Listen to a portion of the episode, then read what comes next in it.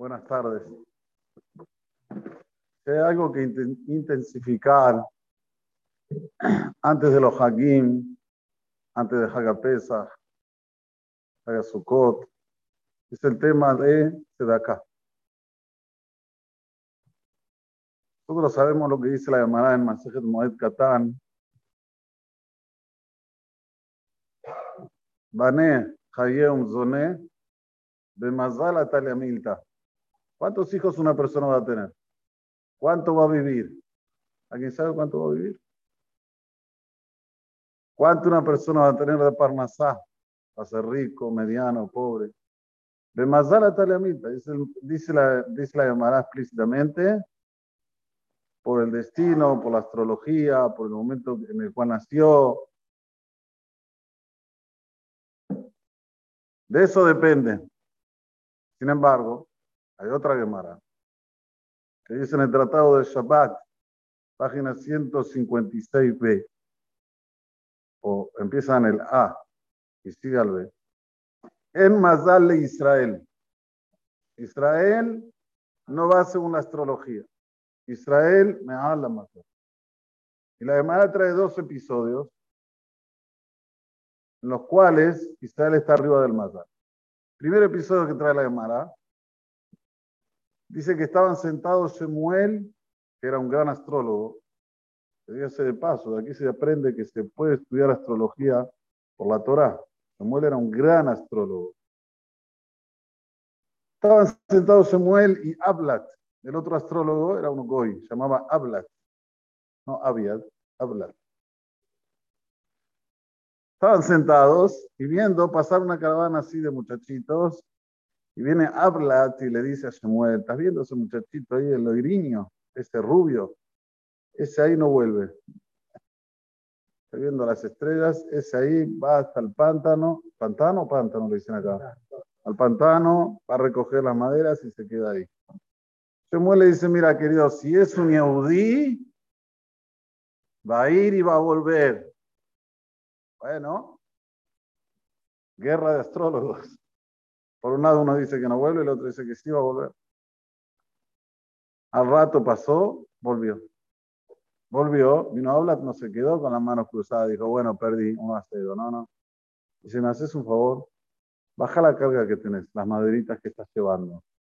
Este muchachito baja las maderas, abre el atado y ve una cobra, una serpiente cortada en el medio. O sea que se salvó la vida. Viene entonces Samuel y le pregunta a este muchachito, decime querido, ¿qué hiciste para salvarte la vida? el muchacho le dice, nosotros tenemos una costumbre, todos los días, cada uno trae su pancito, su comida, la ponen en una cesta, en una canasta, y alguien de los muchachos se encarga, cuando llega el momento de comer, de darle cada uno su comida. Hoy vi que uno no trajo comida. Y sabía que cuando iba a llegar el turno de él y le iban a pedir la comida, iba a pasar vergüenza. No tiene lo que poner. Entonces pedí que yo sea el repartidor. Quiero ser el repartidor. ¿Puedo? Sí, como no, no me tocaba. Pero agarré y me hice yo el que empezaba a buscar los panes. Cuando llegó el turno de él, en vez de que él ponga, puse el mío como si fuera que lo puso él, así él pasó desapercibido y no pasó vergüenza. Dice Shemuel, esta mitzvah que hiciste te salvó. Darás ahí Shemuel Bamakom. Tzedaká tatzil mimave. La tzedaká salva de la muerte. Y no solamente de una muerte trágica, sino también de una muerte simple. Esto es lo que se llama Israel le manda Minamazán. Además, después cuenta otro episodio parecido con la hija de Rabbi Akiva. La hija de Rabbi Akiva vino un Kaltai, un astrólogo, y dijo, le dijo a Rabbi Akiva, tu hija se va a morir el día que se casa. Dice la de Marak, Rabbi Akiva se preocupó. O sea, que la astrología vale, es verídica, se preocupó. Llegó el día de la Jatuná, Rabbi Akiva ve que la hija todo bárbaro, todo bárbaro. Al otro día se levanta, todo bien. Dice, hija querida, ¿qué hiciste ayer? Dice, ayer, no sabes lo que me pasó. A ver, ¿qué te pasó? Mira, estaban todos preparando la seguridad para mi casamiento. La gente iba y venía, estaban todos ocupados, así, preocupados para ver la fiesta de Rabbi Akiva. Rabbi era así, era rico, Rabbi era súper importante, todo el mundo venía a la, fiesta de Rabbi Akiva. Y de repente vi un pobre que golpeó en la puerta y nadie le dio atención, porque estaba cada uno en su mundo, estaba en su mundo. Pero yo me di cuenta que era un pobre que quería comer. Agarré de mi plato, y se imagina, el plato de la novia no era un plato común. Le di a este pobre, le, di de comer y lo, reviví. Le di de comer. Hiciste una mitzvah que te salvó la vida, mi querida. Fueron a ver y donde ella puso porque la novia lleva como una corona y tenía dos hebillas, donde puso la hebilla, ¿qué hizo? Mató a una serpiente que estaba destinada para quitarle la vida. Nuevamente, Arash Tatil. Velo rak mimita meshuna, ela mimita. No solamente una muerte trágica, sino una muerte simple. Primero hay que entender, ¿Por qué dos episodios? ¿Y por qué primero el de Shemuel y después el de Rabbi Akiva? ¿Quién está antes? ¿Shemuel o Rabbi Akiva? Rabbi Akiva era un taná. Rabbi Akiva era un taná. Shemuel era una emorá. Tenía que traer primero el episodio de Rabbi Akiva y después el episodio de Shemuel. ¿no? Por orden de, de años de diferencia. Y después, ¿para qué dos? Con uno alcanza. Y justo los dos tuvieron la misma conclusión. La misma, la misma conclusión, el mismo pasuk, no solamente de una muerte trágica, sino también una muerte simple. Hay que entender. Para esto nos auxiliamos al Benishai, al Benayot de Y dice el Benishai lo siguiente. En el caso de Shemuel, era mayor el Maasé que en el caso de la mujer, de la hija de la Beca. Por eso trae primero el de Shemuel. ¿Por qué? Porque el chico colocó atención a ver qué le falta al otro. Estaban todos el grupo juntos. Él podía decir, bueno, yo me di cuenta que no trajo la comida. Juancito también se va a dar cuenta que no trajo la comida. Entonces que Juancito le dé la comida de él, yo hago la vista gorda. Sin embargo, no fue ni perezoso, ni, ¿cómo le dicen aquí? Ni, ni lerdo, ni perezoso. Fue rápidamente pidió ser él el que comanda, el que va a buscar la comida.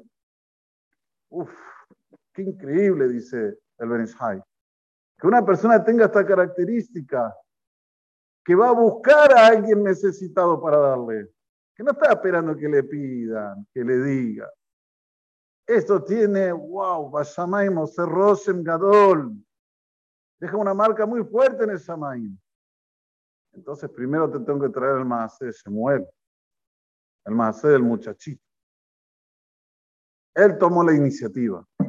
Él fue, él buscó, él se ocupó con la causa. En el Maasé de la hija de la Bequiva, ¿quién vino a quién? El pobre vino, golpeó la puerta, nadie se dio cuenta. Ella también, ni lerda ni perezosa. Fue y le dio su plato, ok, también Maasé todo. Pero no tiene el mismo nivel de que el Maasé muere. No. ¿Y por qué los dos llegaron a la misma conclusión? Para decirte que no importa. La tzedaká tiene tanta fuerza que si la tomaste vos la iniciativa o si el otro fue y te pidió y al final diste, también te salva de la muerte trágica y también te salva de la muerte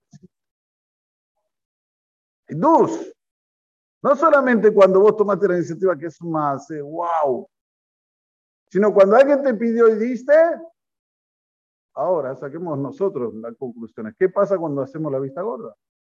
¿Qué estamos perdiendo? ¿Qué oportunidades? ¿Qué cosa maravillosa cuando una persona abre los ojos y ve lo que es el tema de la tzedaká? No sabe cómo está la inflación aquí en Argentina. Sabe lo que pasa en los precios. Puede hacer la vista gorda. Puede decir, bueno, escúchame, que lo ayude un pariente, que lo ayude un compañero. No falta gente para ayudar. Siempre hay gente que ayuda.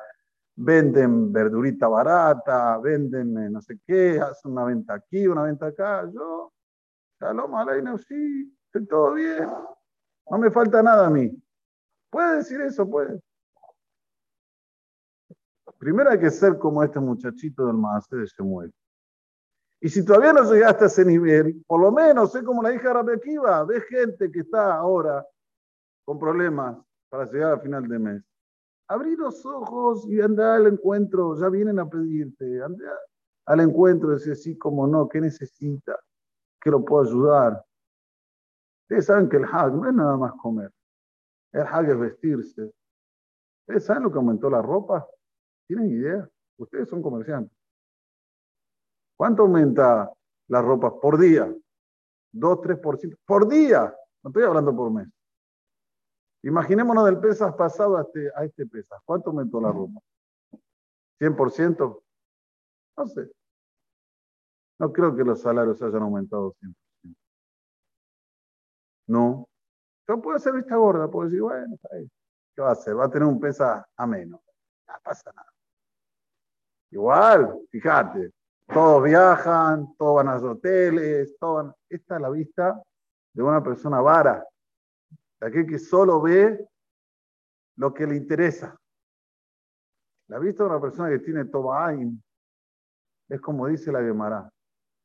Hay otro episodio que cuenta la Gemara.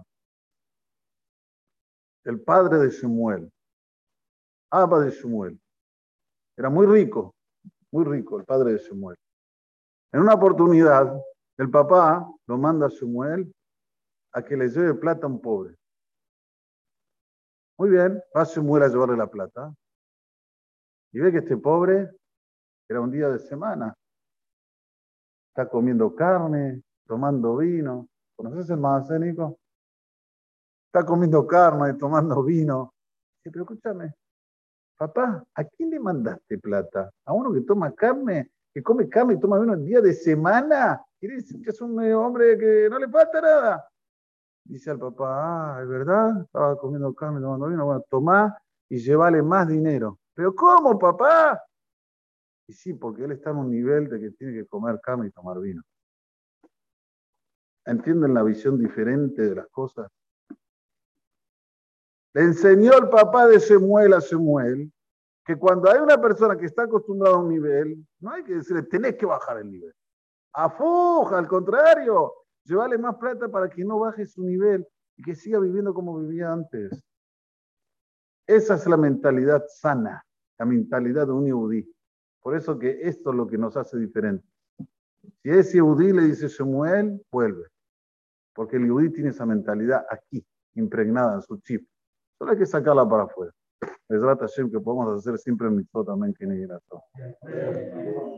déjame una casa una saca dos de Israel de fija que van a nosotros en el mar donde deja de ser man